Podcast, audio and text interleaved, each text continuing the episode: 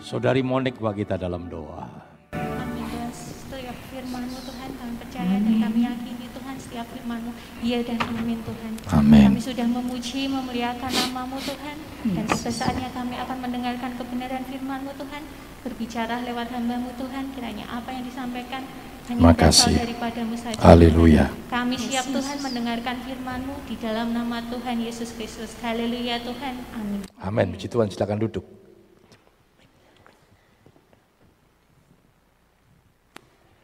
Iya, puji Tuhan. Sebelum kita dengarkan firman Tuhan, nanti kita akan bersama-sama mendengarkan kesaksian yang akan disampaikan oleh Bapak Pendeta Matt Nainggolan.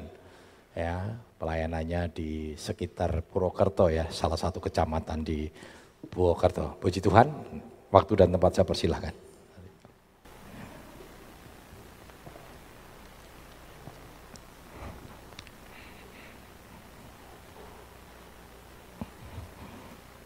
Pertama-tama saya berterima kasih kepada Tuhan atas kasihnya saya boleh ada sampai hari ini. Dan terima kasih kepada Om Agus mempercayakan ikut beribadah dan memberi kata-kata yang menguatkan jemaat Tuhan. Dan berterima kasih kepada majelis dan jemaat yang bisa bersama-sama dengan kita beribadah. Baik, ah, saya sudah diperkenalkan tadi, cuma jangan sampai salah. Nama saya Nainggolan, marganya. Sebab banyak orang panggil saya Senggolan, Nenggolan begitu. Ya, pernah Encim berkata begini, waktu saya dipanggil melayani. Beberapa minggu kemudian dia bilang begini, Om Senggolan, waktu kami ketemu. Kapan Encim ini saya senggol, pikir saya begitu ya. Jadi jangan salah, Nainggolan itu pakai babi bikin nama itu. Puji Tuhan pelayanan kami di Purwokerto, desanya Karangkemiri, kecamatannya Karanglewas. Jadi Inyong Panginyongan, ngapak-ngapak Banyumas, Mendoan terkenal. Kalau Bapak Ibu mau mampir nah, dengan senang hati kami terima dan kita sama-sama eh, bertemu. Puji Tuhan kami melayani masih baru tahun 97 di sana dan puji Tuhan saya dikaruniai anak satu dan pelayanan boleh berjalan dengan baik dan sampai hari ini oleh pertolongan Tuhan.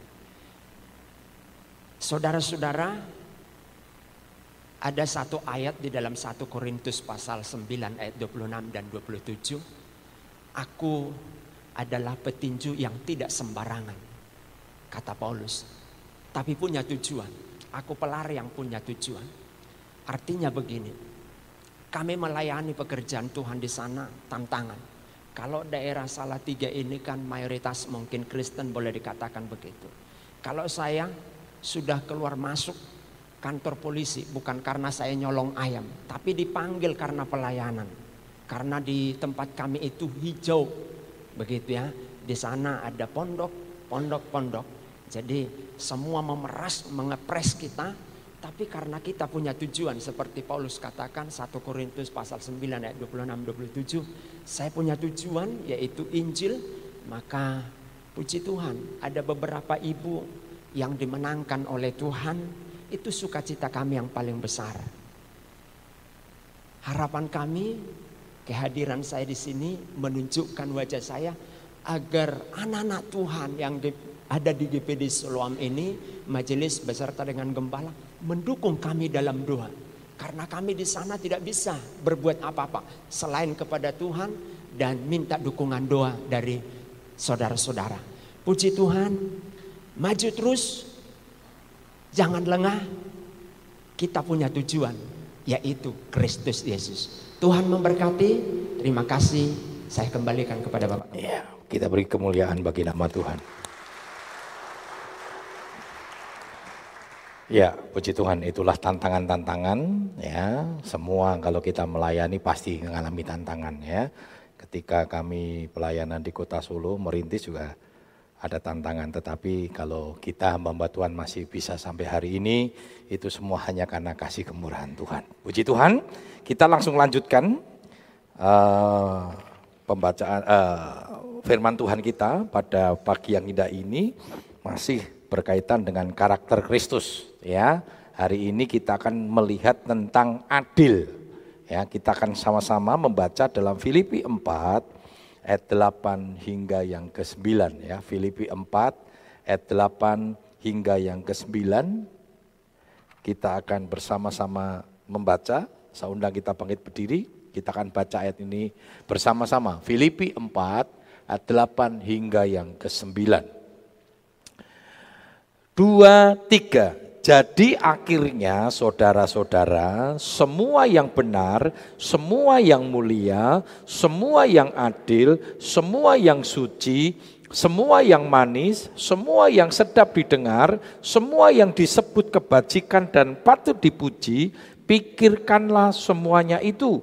Dan apa yang telah kamu pelajari, dan apa yang telah kamu terima, dan apa yang telah kamu dengar, dan apa yang telah kamu lihat padaku, lakukanlah itu. Maka Allah sumber damai sejahtera akan menyertai kamu. Puji Tuhan, silakan duduk. Saya berharap Bapak Saudara hafal Saudara ya, karena beberapa minggu kita akan menikmati ayat-ayat ini. Ya, nah saat ini kita akan bersama-sama melihat tentang karakter Tuhan yaitu adil ya adil atau dikaios ya adil atau dikaios ini salah satunya memiliki pengertian memiliki hidup yang tepat sesuai dengan firman Tuhan tidak memiliki kepentingan pribadi. Hal ini didasarkan atas ketulusan karena memandang Tuhan Bapak Saudara, sering kali kita ini menyebut ketika kita menghadapi satu peristiwa, satu keadaan yang tidak mengenakan dalam hidup kita, lalu sering kali kita cepat berkata Tuhan itu tidak adil. Padahal Tuhan itu adil, Tuhan itu maha adil. Yang tidak adil kita. Ya, sering kali kita tidak adil kepada Tuhan. Ya, sama si pernah saksikan ya, ada seorang yang sakit saudara, karena waktu itu sakit gagal ginjal. Anak ini pada masa mudanya, ya dia sih waktu itu masih muda sudah ya, menikah menikah maksudnya usianya sekitar 25-an. Ya, tapi masa mudanya saya tahu saya kenal dia orang yang enggak enggak enggak enggak takut sama Tuhan, enggak percaya sama Tuhan. Satu kali ketika dia sakit dengan kondisi yang begitu apa ya uh, kondisi yang memprihatinkan sebenarnya. Nah satu kali saya dipanggil sudah ya dipanggil oleh kakaknya begitu mal, tengah malam lah waktu itu sekitar jam 12 jam 1 saya lupa. Lalu kakaknya mau gini Pak bisa ke rumah ya adik ini kondisinya baru apa dia pengen ketemu sama pendeta. Jadi saya datang ke sana, pikiran saya kan kalau pengen uh, ada orang sakit pengen ketemu pendeta ngapain sudah? Minta didoakan kan gitu sudah ya. Saya datang sudah, saya datang, lalu saya diminta masuk kamarnya, mau bicara, dia sudah telanjang bulat saudara karena kepanasan, karena badannya menggemuk, lalu pakai oksigen. Nah saya pikir dia langsung nangis, dia minta ampun minta ampun sama Tuhan gitu ya. Saya suruh mendoakan supaya Tuhan ampuni dan diberikan kesembuhan. Lalu waktu saya uh, datang masuk, ditinggal berdua saja saudara. Lalu saya ngomong begini, ayo gimana? Mau, ayo kita akan sama-sama berdoa. Dia ngomong gini, saya nggak butuh doa. Lah, saya dipanggil ke sini ngapain? Saya mau marah sama Tuhan. Nah, Pak Agus kan hambanya. Saya mau marah sama Pak Agus, Pak Agus lapor mbak Tuhan. Nek saya marah gitu, wah kurang ajar gitu. Jam satu pagi diganggu mengonek apa, dengarkan orang marah-marah sama Tuhan. Saya bilang ya sudah, karena saya memang baturi gusti ya.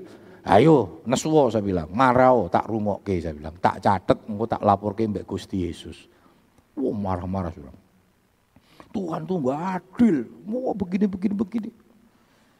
Kenapa saya masih muda Tuhan kasih penyakit ini? Saya baru nikah. Ya, baru nikah enam bulan sudah. Kenapa Tuhan kasih sakit begini-begini? Wah marah pokoknya, intinya marah sudah. Ngonek-ngonek ke Gusti Yesus. Ada satu jam. Ya, Masa ngomong nesu kan, mengge-mengge sudah. Mau marah kan emosinya tinggi, nafasnya enggak karuan. Manggu Baru ngono, si nesu lagi. Sudah satu jam sudah sudah nggak bisa ngomong saya bilang masih? Ayo tak rungokke. Ora apa-apa paling nggak bablas bablas tinggal saya manggil saudara. Ayo tak kuat-kuat kayak kebacot saudara sudah kebacot masuk di situ mau ngapain? Ayo masih mau lagi? Mumpung nih saya bawa catatan banyak aku tak lapor ke nah singkat cerita ke sudah cukup. Nah wes sekarang kamu diem aku sih ngomong saya bilang. Gantian saya ngomong. Kamu berkata Tuhan nggak adil. Sing ora adili kamu atau Tuhan kamu bilang Tuhan nggak menolong. Nah, kapan kamu dekat sama Tuhan? Kapan kamu memanggil Tuhan? Kapan kamu percaya sama Tuhan? Tuhan tuh dekat sama orang-orang yang percaya sama dia. Tapi bersyukur Tuhan masih mengasihi kamu hari ini. Kasih kesempatan, kau bertobat Tuhan ampuni. Kau nggak bertobat saya bilang. Tapi kau nuntut keadilan sama Tuhan. Tuhan adil. Tuhan adil. Tapi Tuhan juga tidak menjadikan kita robot. Tuhan mau memaksa kita untuk percaya kepada Tuhan. Ingat free will, ada kehendak Tuhan, kehendak bebas. Maka firman Tuhan katakan dalam Yohanes 3:16, karena begitu besar kasih Allah kan dunia sehingga dia mengaruniakan anaknya yang tunggal supaya setiap orang yang percaya kata setiap orang yang percaya ini pilihan Kau sudah enggak percaya sama Tuhan, enggak bertobat kondisi begini masih ngelawan Tuhan. Di mana keadilanmu sama Tuhan? Tuhan itu adil. Mau enggak bertobat saya bilang. Kalau enggak mau tak tinggal lu mau saya bilang. Saya pulang. Tapi kalau mau bertobat hari ini, Tuhan mengasihi kamu. Dan akhirnya dia menangis saudara. Dia minta ampun sama Tuhan. Saudara sering kali kita nggak adil sama Tuhan. Seringkali ketika menghadapi peristiwa yang nggak enak, kita sepertinya kita ini punya hak nuntut sama Tuhan. Hak mopo. Mungkin sering kali nggak adil sama Tuhan kok. Kapan Anda datang sama Tuhan? Ayub itu loh saudara, yang bergaul karib sama Tuhan ketika dia menghadapi peristiwa. Dia tahu Tuhan izinkan dan Tuhan tidak pernah tinggalkan. Jadi jangan setiap kali ketika kita menghadapi peristiwa tidak mengenakan lalu kita nyalain Tuhan. Padahal di setiap peristiwa-peristiwa yang tidak mengenakan daging kita, ada rancangan Tuhan yang indah yang sedang Tuhan persiapkan untuk hidup kita. Amin. Kita belajar. Nah sudah kita lihat sama-sama dalam Kolose 3 ayat 23. Kolose 3 ayat 23. Apa pun juga yang kamu perbuat, perbuatlah dengan segenap hatimu seperti untuk Tuhan dan bukan untuk manusia. Nah perhatikan saudara. Tadi dikatakan bahwa kita memiliki hidup yang tepat sesuai dengan firman Tuhan didasarkan kepada ketulusan kita sama Tuhan. Kenapa Tuhan itu tulus sama kita kok saudara? Tuhan itu tulus sama kita. Nah firman Tuhan katakan dalam Kolose 3 tadi, biarlah apa pun yang kau lakukan, lakukan untuk Tuhan. Itu saja Tuhan sering kali izinkan daging kita dimatikan. Ingat sudah, setiap persoalan-persoalan, masalah-masalah yang kita alami, satu, mengajarkan kepada kita supaya daging ini dimatikan. Karena daging ini menjadi persoalan saudara. Antara hubungan kita dengan Tuhan. Jatuhnya manusia dalam dosa gara-gara daging. Banyak persoalan-persoalan terjadi karena keinginan daging. Dan inilah yang menjatuhkan manusia. Makanya kita mau belajar Nah Tuhan kalau nanti kita belajar di setiap persoalan yang Tuhan izinkan. 1 Korintus 10, 13 katakan apa? Pencobaan-pencobaan yang kamu alami itu tidak melebihi kekuatanmu. Jadi jangan takut, setiap persoalan Tuhan kontrol. Seperti Ayub saudara. Ketika sudah batas alarm kekuatan Ayub sudah mulai berbunyi. Alarm e- emergensinya sudah mulai berbunyi, Tuhan stop saudara. Tuhan tahu. Ya, saudara, hidup tepat sesuai firman Tuhan berarti apa pun yang diperbuat itu harus untuk kemuliaan nama Tuhan. Tadi seperti orang muda tadi. Hidupnya nggak pernah untuk memuliakan Tuhan. Wah, so enak-enak karpe dewi, saudara. Nanti baru sakit, baru datang sama Tuhan. Saya pernah saksikan toh pelayanan kami di Kota Solo, Solo itu pas tepat di depan rumah sakit Dokter Un. Makanya pada waktu Bu Ika mau ngelahirin, kakak saya bilang begini, Gus, mau nek Ika mau ngelahir juga mobil. Nah saya kalau ngambil mobil pergi ke rumah kakak saya jauh mau Josongo saudara. Balik meneh. Lalu bawa Bu Ika dikasih ke gawat darurat. Nah parkirnya, saya harus parkir mobil dulu. Parkirnya mobil dengan dari rumah ke depan, lebih dekat dari rumah ke depan saudara. Makanya golek becak tak dorong sudah becai. Pulangnya pun jalan kaki ya karena waktu itu Noel harus ditinggal karena ketubannya Bu Ika itu keruh karena Bu Ika minum apa namanya obat Chinese saudara dan itu membuat ketubannya keruh ah, harus ditinggal dulu satu malam jadi pulangi yo dari rumah sakit melakukan alon-alon saudara nah saudara pada waktu ada orang sakit yang sudah parah nah itu sering sering kali saya diminta saudara karena kebetulan pendeta, ada tiga gereja di situ. Tetapi pendeta yang tinggal di kandang sapi, daerah namanya kandang sapi Suraya, di kampung kandang sapi itu cuma saya. Dan saya cukup kenal dengan beberapa suster-suster karena susternya kosnya di sekitar rumah kami. Lalu yang kedua ada beberapa jemaat kalau sakit ya kita bawa ke sana sehingga mereka kenal kalau saya ini pendeta. Nah sering kali kalau sudah kondisinya gawat, gawat sudah dokter sudah bilang begini, wis minta apa saja dikasih sudah ya. Sudah kalau sakit biasanya jaluk bakmi goreng raintuk sudah. Tahu-tahu kue pengen apa mah? Gule dikei wah malah bahaya saudara. Ya wah pertama dulu jaluk bakmi goreng rentuk ki jaluk gule Mama jaluk gule, heeh. Apa meneh mah tong seng sisan yo kalau sate buntel lah ini wis wis itu sudah langkah-langkah sudah menuju Saudara ya. Dibuka ke dalan sebelum engkau bablas wis iso mangan enak, Saudara kan gitu. Nah biasanya ditanya ini agama apa? Kalau Kristen coba dipanggilkan Pak Pendeta gitu Saudara ya. Pendeta itu kadang yang golek ke dalan Saudara, buka ke dalan. Nah sering kali ada yang dari karena rumah sakit Pantikosala itu dokter untuk rujukan dari kota-kota ya ada yang dari Jawa Timur dan sebagainya. Kalau dari luar kota ngundang pendeta kan lama. Nah biasanya saya diminta. Berapa banyak seperti itu sudah datang saya diminta Pak pendeta boleh doakan orang tua saya dan sebagainya. Saya datang kondisi memang sudah kondisi cukup kris, Wah, saya lihat kondisinya memang berat begitu. Itu gitu aja sih nyuap loh sudah. Menungso kan kayak gitu biasanya nyuap. Dia mau gini, Pak pendeta doakan Pak nanti nek saya mari, aku tak nyumbang gereja. Lu urung-urung. Menungso ya kan di situ sudah. Dipikir Tuhan kok bisa disuap. Saya bilang Tuhan nggak butuh duitmu. Tuhanku kaya. Tuhan hanya butuh hatimu. Mari gampang. Sing penting kue selamat. Buat apa kue sembuh tapi ora selamat. Mau ndak tak doa no? Wah, melayani orang gini tuh paling gampang sudah. Geleman. Mau tak doa no? Iya om. Pasrah lu pasrah. Ya karena wis reso popo. Lalu saya tanya biasanya. Sudah dibawa ke pendeta?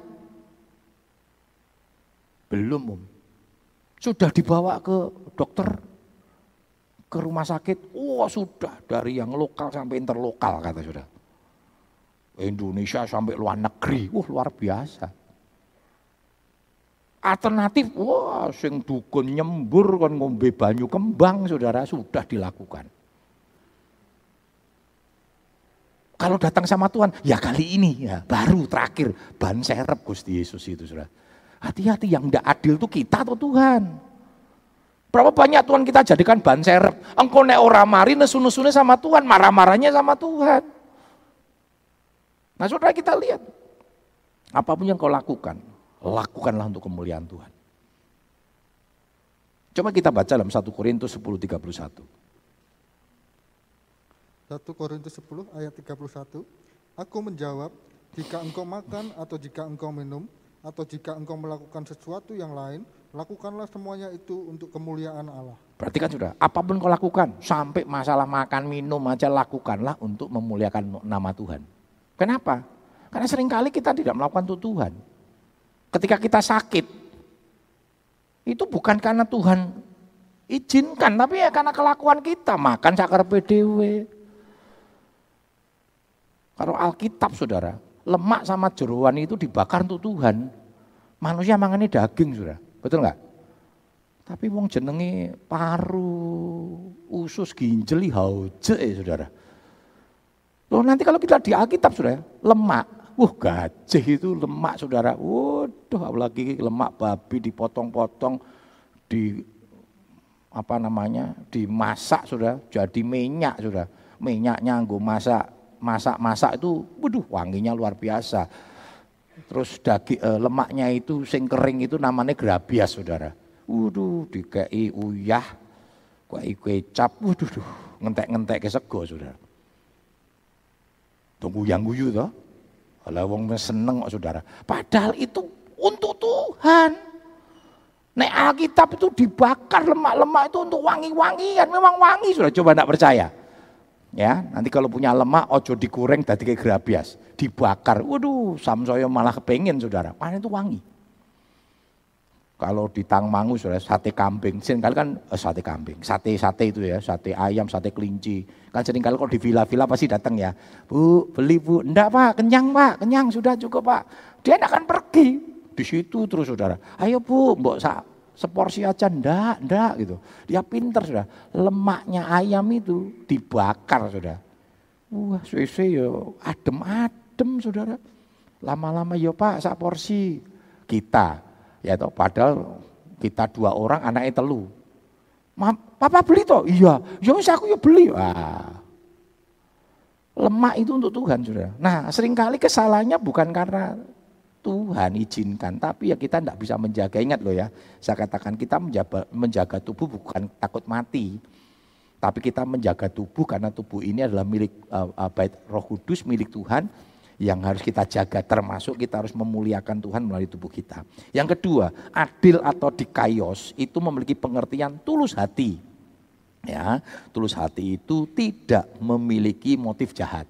Jadi kata adil itu bukan sekedar bukan sekedar saudara ya punya 100 ribu anak eluru di dum seket-seket itu malah nggak adil.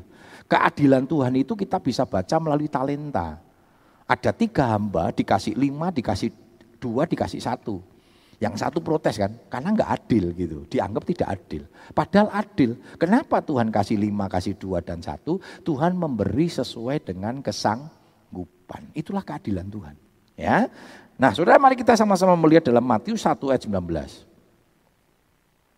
Matius 1 ayat 19.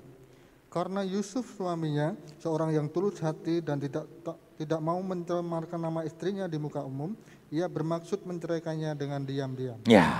Yusuf itu tulus hati. Yusuf itu memiliki dikayos. Kita tahu kan, Yusuf ini disakiti oleh Maria saudara. Sebelum dia nanti mendapatkan mimpi. Siapa pun orangnya pasti nggak terima saudara. Yusuf ini orang baik hati, punya calon istri, sudah bertunangan namanya Maria. Tahu-tahu Maria melaporkan. Karena pasti kan Maria ngomong akhirnya sudah. Saya tidak tahu ngomongnya Maria itu dengan sukacita atau dengan stres, saya nggak tahu. Alkitab tidak menceritakan. Pasti kan dia diberitahu Maria. Karena ketika mimpi itu kan dia hatinya gundah, saudara. Dia mau menceraikan. Tahu-tahu dia punya calon menikah, sudah hamil duluan. Dan dia berkata, ini roh kudus. Siapa yang percaya, saudara? Siapa yang percaya? Makanya ketika Maria terima, mandat itu, itu nggak gampang saudara. Maka Maria hanya ngomong apa? Aku ini ham, hamba. Yang tahu menjalankan walaupun itu berat. Sekarang baru kita oh sanjung-sanjung Maria pada waktu itu. Dan saudara, kenapa dikatakan Yusuf itu tulus hati? Diam-diam dia akan menceraikan. Kenapa saudara? Persinahan itu hukumnya rajam hukum mati. Orang yang didapati bersinah di Israel ada sampai sekarang sudah. Walaupun tidak dilaksanakan hukuman itu. Itu akan ditaruh ya jadi ada satu satu tempat yang di apa namanya lingkar begitu, lalu sedikit legong ya, di situ batu-batu tok. Orang yang bersinah akan ditaruh di tengah. Siapa pun boleh melempar sudah sampai mati. Tapi Yusuf orang itu tulus hati. Oh saudara kalau dia orang yang nggak tulus hati sudah disakiti itu oh jengkel sudah. Dia akan laporkan ke imam dan Maria akan dihukum mati. Dia orangnya tulus. Tidak punya kebencian. Dia tidak menendam, sudah. Ini yang dimaksud dengan dikayos. Karena dia percaya keadilan Tuhan. Maka firman Tuhan katakan apa? Pembalasan itu haknya Tuhan. Saudara yang namanya balas, balas dendam. Oh itu lebih kejam sudah. Betul? Nah iso gigi kita dirontoki satu, oh digawe ompong musuhnya saudara. Makanya firman Tuhan katakan apa? Pembalasan itu hakku. Karena manusia tidak mungkin adil sudah. Keadilan hanya milik Tuhan. Nah saudara, orang yang tulus hati akan selalu melihat kebaikan Tuhan. Mazmur 73 ayat yang pertama. Mazmur 73 ayat yang pertama.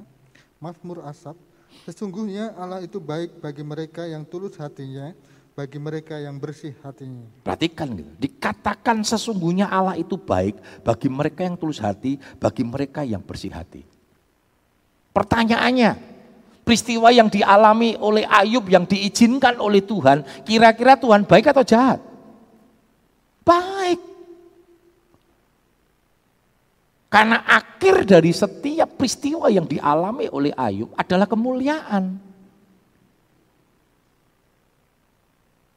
berkat yang melimpah. Kekayaannya dilipatkan dua kali lipat. Baik. Makanya sekarang banyak orang berbondong-bondong pengen namanya Ayub. Geni untuk berkati Ayub. Jangan lupa kalau sudah mau berkatnya Ayub harus lihat prosesnya Ayub mendapatkan berkat itu. Saling manusia kan ya tidak adil itu. Saya punya teman namanya anaknya dikasih Yemima. Wah namanya Yemima, anaknya Ayub ya. Oh, oh. Mas Agus. Gen anakku sumben diberkati koyo Ayub. Anaknya Ayub. Berkati luar biasa. Pakai ngomong lagi dia. Tapi saya nggak mau apa ujiannya Ayub. Loh, saya bilang Raiso. Kalau kamu mau berkatnya Ayub, kamu harus siap dengan ujiannya Ayub. Manusia tidak adil lagi ya. Pokil kan manusia. Tuhan saya mau dua kali lipatnya berkati Ayub. Tapi prosesnya nggak mau. Kalau kalian, kalau kita pengen berkatnya Ayub sama saja kita berkata, ujilah aku Tuhan. Cobalah aku Tuhan. Betul? Kan itu yang dialami oleh Ayub. Nah menungso itu itu tadi, apa pokil, manusia itu pokil, curang, nggak adil sama Tuhan, tetapi sering kali menuntut keadilan Tuhan. Ya, Tuhan itu adil kok sudah, jangan takut. Ketika kau tulus hati, maka Tuhan adil. Hanya orang tulus yang dapat menghampiri Tuhan. Coba kita lihat dalam Ibrani 10 ayat yang ke-12. Ibrani 10 ayat 22. Karena itu marilah kita menghadap Allah dengan hati yang tulus ikhlas dan keyakinan iman yang teguh oleh karena hati kita telah dibersihkan dari hati nurani yang jahat dan tubuh kita telah dibasuh dengan air yang murni. Perhatikan saudara, datang sama Tuhan harus dengan tulus. Saudara ora tulus Tuhan ngerti. Kelihatannya haleluya, haleluya. Tuhan ngerti hatimu. Tidak ada yang tersembunyi di hadapan Tuhan. Kan itu tulus sama Tuhan. Kau datang menyembah Tuhan. Ketika engkau tulus, Tuhan begitu mengasihimu. Bahkan dikatakan apa?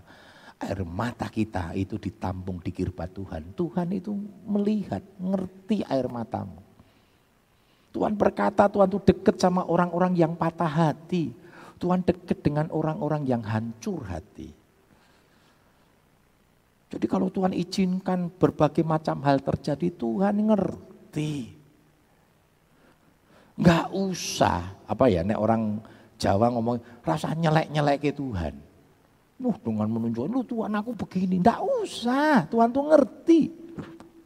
Bahkan engkau ada ketika ada dalam lembah kekelaman sekalipun Tuhan ngerti. Mazmur katakan apa ya 42. Sekalipun engkau ada dalam lumpur rawa. Lumpur rawa itu endut sudah bahasa Inggrisnya ya. Orang kalau sudah ada di dalam endut dalam, siapa yang tahu? Tapi firman Tuhan ngerti saudara. Alkitab katakan dia akan mengangkat engkau dari lumpur rawa itu. Dalam kondisi sesulit apa pun, sekelam apa pun, Tuhan ngerti saudara. Ya, Tuhan tahu. Karena jangan pernah meragukan kasih Tuhan ketika engkau tulus sama Tuhan. Yang ketiga, kata adil atau dikayos itu hidup dibenarkan oleh darah Yesus. Manusia nggak ada yang benar, sudah. Dan untuk bisa ketemu sama Tuhan, bisa sampai kepada Tuhan dikatakan tanpa kekudusan tidak ada seorang pun melihat Tuhan. Jadi mungkinkah kudus itu artinya tidak terkamirkan oleh dosa? Tidak mungkin Roma 30, 23 katakan semua manusia sudah kehilangan kemuliaan Allah semua manusia sudah berbuat dosa. Dengan lain kata saudara dan saya tidak layak untuk bertemu dengan Tuhan karena dosa. Tapi bersyukur kepada Tuhan itu yang dikatakan oleh Paulus. Tapi syukur kepada Tuhan.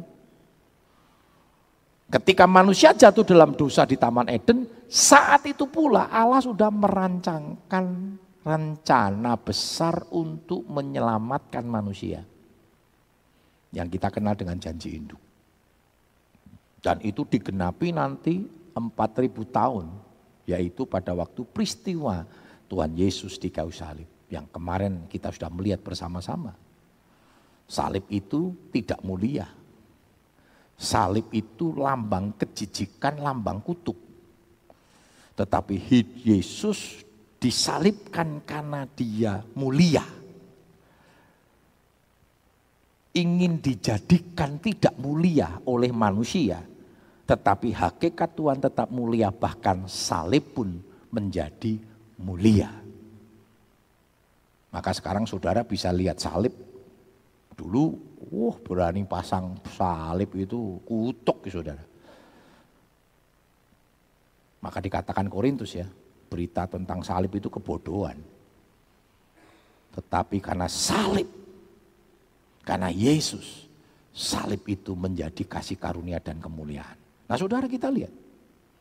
Di kayos itu artinya hidup yang dibenarkan oleh Tuhan karena kematian Yesus, karena percaya kita.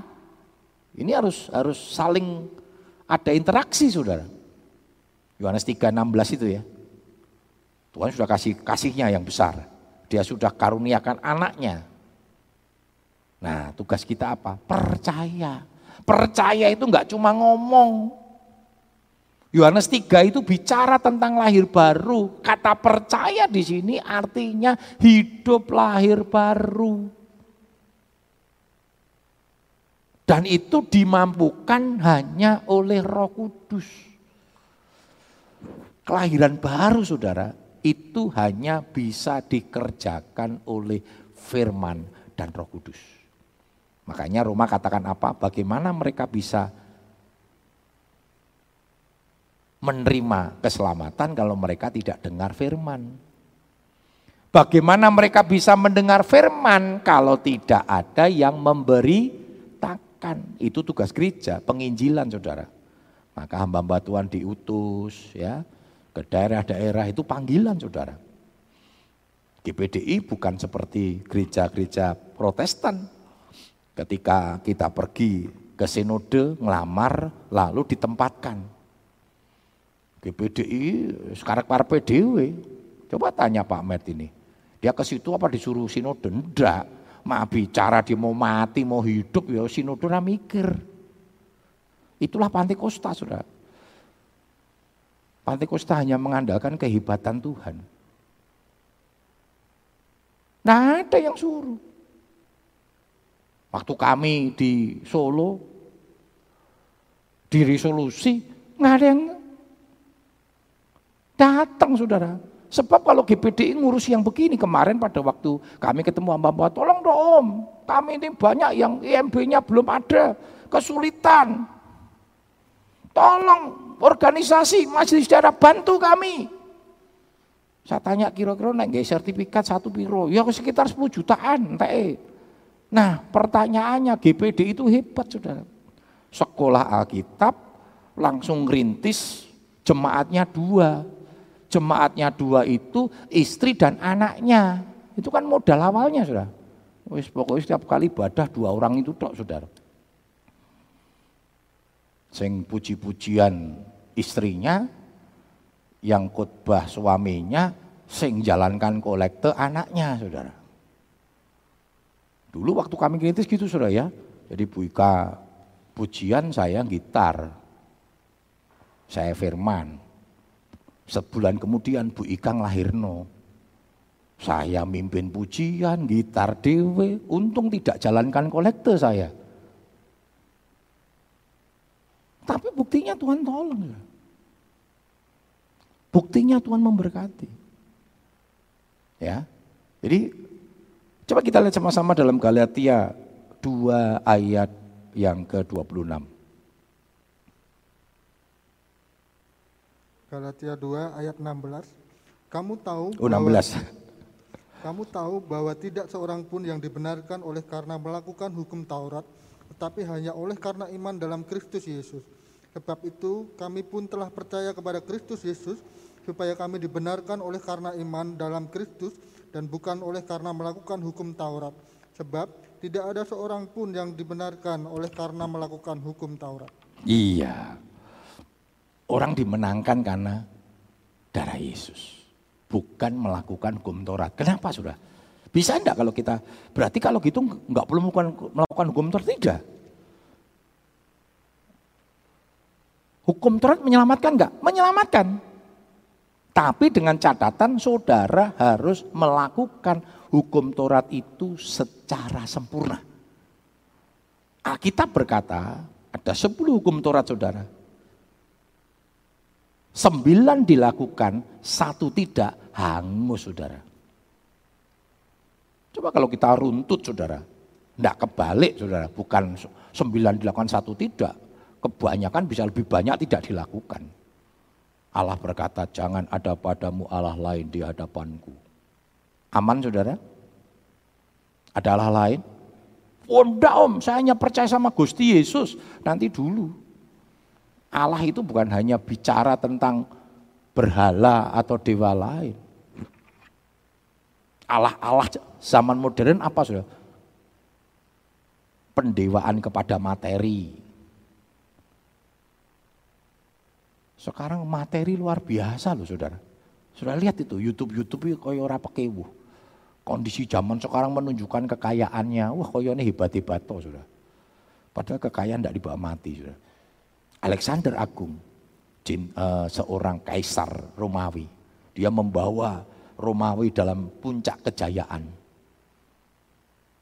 Dia katakan kepada ajudan-ajudannya, nanti kalau saya mati, nggak usah dimakamkan dengan cara yang hebat. Peti mati pun rasa sing ape-ape. Toh juga nanti dimasukkan. Lalu sudah beli peti mati sing ape-ape kan ya hanya berapa jam, berapa hari ya, betul ya Uh, semua apa? Berapa hari dilihat, baru itu dimasukkan ke dalam lagi. Kan nggak bisa, nggak bisa begini sudah. Tuku sing ape. Apalagi yang model durang Chinese sudah, yang model teratai sudah. Saya punya kakek sudah, sama nenek itu model teratai sudah. Uh, si sekian puluh tahun ya, si kuat ya, jati sudah. Tapi ya tetap radinggu. Kan nggak bisa sudah. Somben ono sing mati dibongkar meneh ya. Terus ditumpuk. Enggak ada, sekali sudah. Ya sudah. Makanya Alexander ngomong gitu. Sudah, enggak usah buat peti yang hebat. Lalu di kanan kiri tanganku lobangono, disuruh ngelubangi sudah. Lalu nek mati, tangan saya, tangannya disuruh dikeluarkan. Wah medeni sudah, saya belum pernah lihat sudah. Nek ono jemaat yang mati terus tangannya diuntok ini medeni juga sudah ya. Terus ini pas khotbah dia ngawe-ngawe gini, waduh, bubar kabeh sudah. Bubar kabeh itu. Tinggal gembala tok, melayu isin, pun ini wedi sudah ya. Om jangan tinggalkan saya, kan repot sudah. Dikeluarkan. Apa yang mau katakan? Saya mau katakan sama dunia.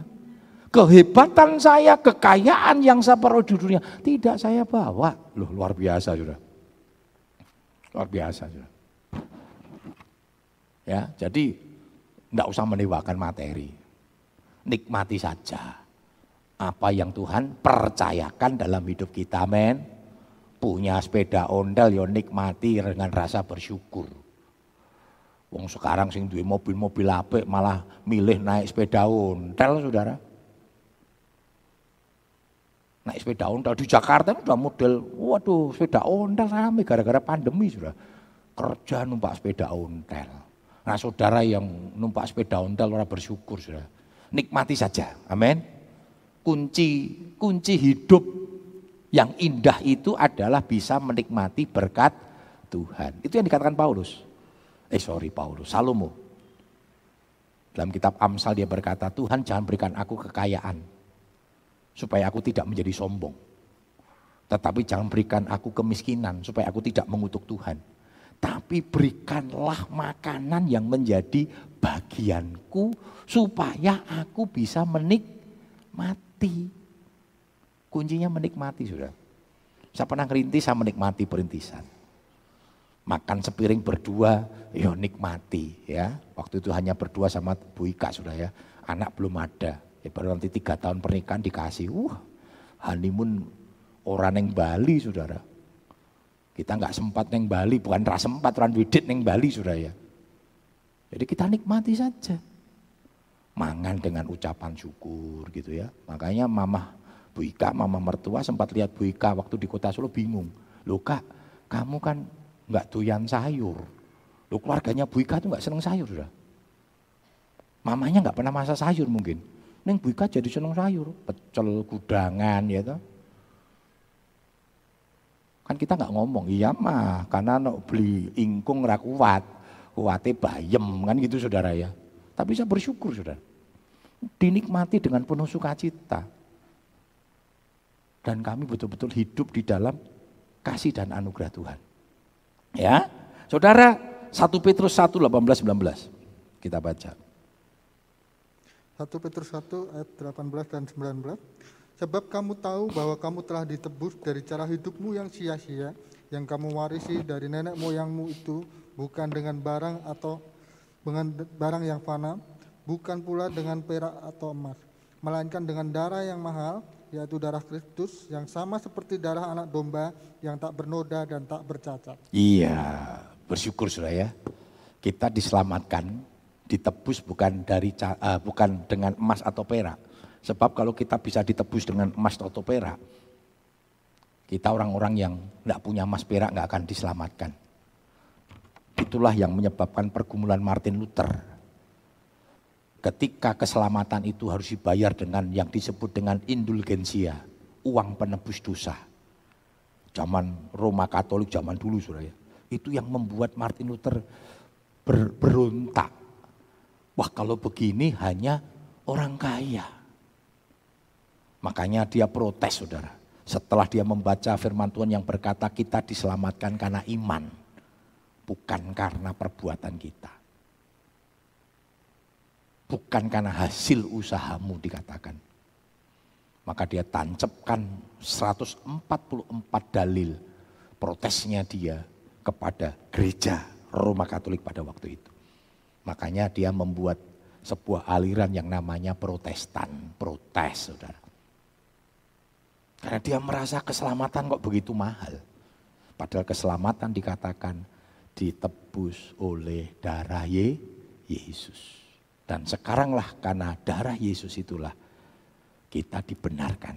Dan saudara dan saya bisa bertemu dengan Tuhan. Puji Tuhan saya tidak panjang lebarkan firman Tuhan pada pagi yang indah ini. Karakter Tuhan yang ketiga adil. Dan saudara dan saya menerima keadilan Tuhan. Karena itu hiduplah adil. Ya, hiduplah tulus. Karena saudara dibenarkan oleh Tuhan dan hidup tepat sesuai dengan firman Tuhan. Bapak Prodo bagi kita dalam doa. Kami bersyukur pagi hari ini Tuhan. Kami boleh mendengar firman-Mu yang boleh mengajar kami, mengingatkan kami bahwa Engkau Allah yang adil dalam setiap hidup kami Tuhan. Kami mau menikmati setiap firman-Mu lebih lagi dalam hidupan kami. Biarlah Allah Roh Kudus boleh memampukan kami untuk mengerjakan setiap firman-Mu dalam hidup kami. Memberkati hamba-Mu yang sudah menyampaikan kebenaran firman Tuhan, memberkati kami semua yang sudah mendengarkan firman Tuhan. Kami terima kebenaran firman Tuhan dengan ucapan syukur di dalam nama Tuhan Yesus Kristus. Haleluya. Amin.